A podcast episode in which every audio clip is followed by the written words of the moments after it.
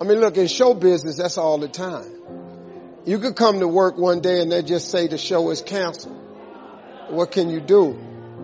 So what I've done is I've produced so much content.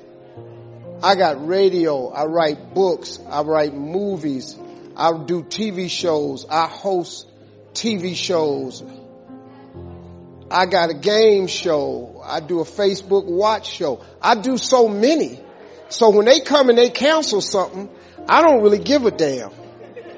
Cause I got 8 more jobs. You know what I mean? I've just managed to stack. And then I'm always prepared. I prepare for what's coming. Here's the deal. Change is inevitable. So here's what's going to happen. No matter what's going on in your life, it's not permanent. Everything is going to change. So there's 2 things you can do with change. You can react to it or you can participate in it. It's going to change anyway. So if you keep waiting around, you're going to have to react to the change. And now you're behind. But if you participate in the change, if you know the job you have is not going to last forever. I'm just telling you. COVID proved that already.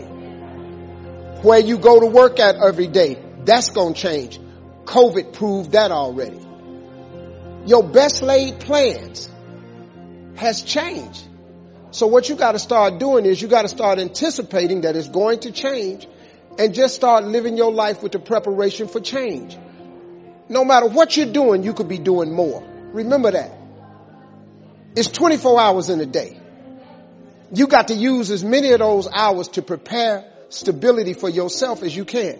I said it online. I got in a lot of trouble. If you sleep 8 hours, you're not ever going to be rich. If you have any dreams of being rich, you cannot sleep 8 hours a day.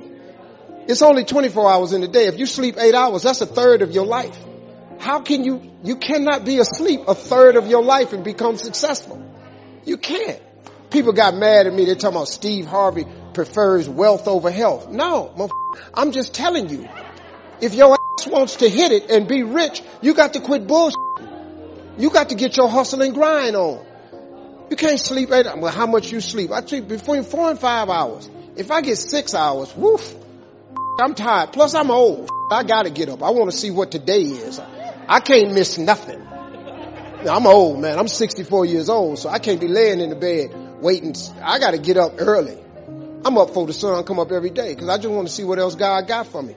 He done gave me a lot. Might as well go see the rest of it, right? You can't see it sleep. So I've always prepared myself for what this business is. And for the first time, I've actually thought about retiring. This is the first time I've ever thought about retiring. So now I want to come home. I'm coming to Africa. How did you do it? You created it 3 ways. Number 1, you decided there's something you wanted so bad that you unleashed all your desire. You became obsessed with it. If it was a business or a car or a relationship or a transformation in your body, if there's something you once envisioned and now it's real, it's because you didn't just envision it, you brought so much emotion to it that now it's in your life. It was once a dream, it was once a goal, and now it's in your life. How many have something like that in your life now? Say I. You may take it for granted now. Hopefully not. But it was once just a vision. It may have seemed impossible at one time. So how did you do it? You started with a concrete vision of what you wanted, and you focused on it continuously, didn't you? Wherever focus goes, energy flows. You envisioned something, you got clear about it, and then you started thinking about all the reasons why you wanted it. You got excited about it. Said, this is what's next for me now. I want this. You may have dreamed about it, thought about it, talked about it. But when you focus on something continuously, something magical happens. You get insights, don't you? You overhear a conversation and you hear something you wouldn't have heard if you didn't have that outcome or goal that you wanted so badly. Who's ever come up with something, obsessed about it, didn't even know how to do it, and it just happened and it came together? Who's had that experience? Say I. So why don't we tap into that power now for your business and life? Most people have a belief about what their real potential is no matter what you tell them. And that affects how much action they take. And of course that affects the result. And then ironically, that result reinforces their belief. And then their belief affects it. So I'll give you an example. Let's say a person has unlimited potential, we all agree, but they take little action, little results. Why? Because they have to start with a problem with their belief. They don't believe it's really going to happen for me. Maybe for Frank Kearns because he's got the cool hair and stuff, or maybe it's for you because you're so driven, but it's not me. Maybe Tony Robbins because he's a freak, got these big teeth. Whatever their thought process is, right? They got this thing, right? But what happens is, if you believe that there's very little potential, how much action are you going to take? Nothing, little. And when you take little potential with a little action, what kind of results do you get? Lousy little results. And when you get little results, what does that do to your belief? You go, see, I told you this was a waste of time, told you this wouldn't work. And then what happens? You tap even less potential. You take even less action. You get even worse results, and your belief gets even weaker. And this sucker feeds on itself until you are in a downward spiral. It's poisonous. It's poisonous, and it's self-fulfilling. Now, what if something could happen that could come along and fill you with a sense of absolute certainty? Not like I believe, but mean where you know.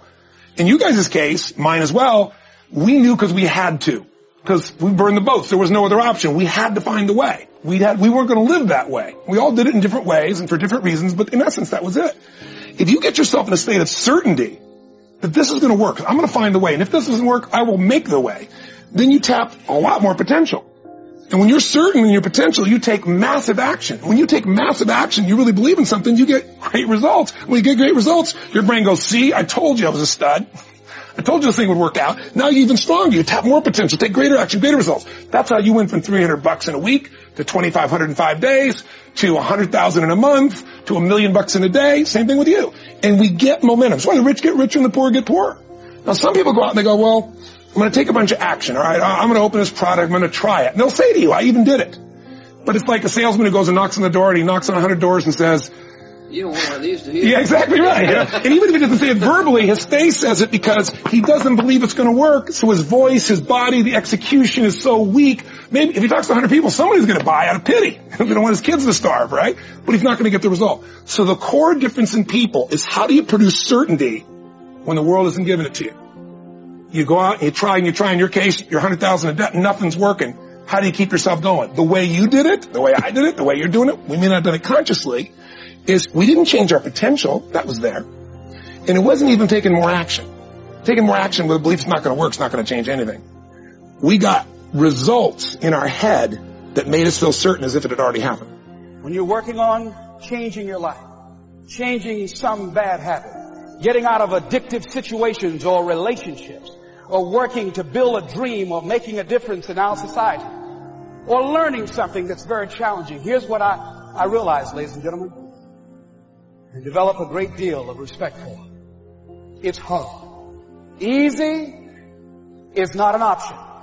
It's hard living. Life is hard. See, it's hard when you are 49 years old, been working on a job for 17 years, and they come in and tell you, you're finished, and give you 1 week severance pay. And you got to start all over again. It's hard when you're married and raising children, and your children are crawling, and your husband dies unexpectedly. It's hard handling just the tragedies of life. It's hard when you're working on something and you put everything you have in it, and it doesn't work out. You lose your money and other people's money. It's hard. It was rough when I lost my job, and I could not find a job. It was humiliating and embarrassing, borrowing money, and then I couldn't pay the money back when I told them I would. That's rough. How people look at you, how they respond to you. It's very hard. It's humiliating. Here's what I discovered that happens to you in life, that you will go through things, and while you're going through them, you can't understand why it's happening to you. But after you go through it, and you get back and you look at it, and you say, oh, now I understand why I needed that lesson. Have you ever happened to you? Raise your hand. Has it ever happened to you that I couldn't understand it then, but after I got through it, then I saw that was preparing me for bigger and better things. Sometimes we have to ask ourselves, what's using my life? Heard a guy give a lecture one time that says, we are today what we were when. And he was talking about the fact that we, to a great extent, behave, think, react because of some previous experience that we've had. One of the things that we know about life is that it is always changing. Sometimes you're up, sometimes you're down. Sometimes things go real well, and sometimes they don't. Sometimes you're happy, and sometimes you're sad. Now that's that thing called life. And when we begin to understand and know that, accepting that reality that we will never ever have things just on an even keel all the time, that you're going to have some ups and you're going to have some downs. But during those down moments, that's where the growth takes place. That's where the work is. See, anybody can feel good when they have their health, their bills are paid, they have happy relationships, the children are acting normal, business is successful. Anybody could be positive then. Anybody can have a larger vision then. Anybody can have faith under those kinds of circumstances. Am I correct? See, but the real challenge of growth, mentally, emotionally, and spiritually, comes when you get knocked down. Somebody said that adversity introduces a man to himself or a woman. How you handle it, that's where the growth takes place. When I was facing some challenges, I had a guy say something to me, and I suggest this is one of the first things that you want to do when you're facing a challenge. You want to get unstuck. Evaluate where you are. Look at it. Assess yourself. Assess yourself and assess the situation. What brought you there? What role did you play?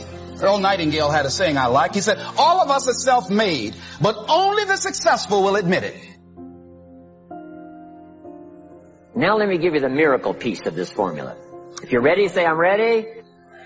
Here it is. Number 3 is activity. We're affected by what we do.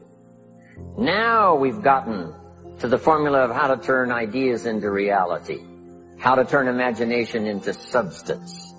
It's called number 3, activity. So add these notes to it now. Activity is the work. Activity is the labor. You might add labor pains.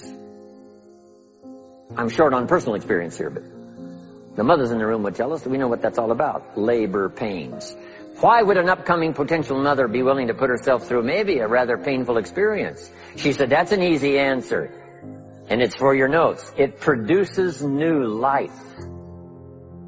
Why wouldn't she put herself to the labor? Now comes the miracle of new life. And whether it's new career life or new business life or new friendship life or new married life or new life of any kind, it has to come from the work. It comes from the labor. In fact, labor was so important, here was the original formula for labor. If you have forgotten it, remind yourself for your notes. 6 days of labor and what? 1 day of rest. Now it's important not to get those numbers mixed up. Why is that? Here's why. Why not 5-2? I don't know. Maybe 5 and 2 would be okay. If God would have thought of 5 and 2, he might have made it 5 and 2. But you can't think of everything when you're putting one of these together. But maybe one of the reasons for 6-1, jot this down now. If you rest too long, the weeds take the garden. Not to think so is naive. As soon as you've planted, the busy bugs and the noxious weeds are out to take it. So you can't linger too long in the rest mode. You've got to go back to work. 6 days of work, then rest and spirituality and friendship and change of pace. And then go back over the last 6 days. What did I do? What did I miss? Who did I miss? What happened? So that I can invest those corrections in the next 6 days of higher productivity. Have you got that now? 6 days of work, 1 day of rest. Don't get the numbers mixed up. Activity.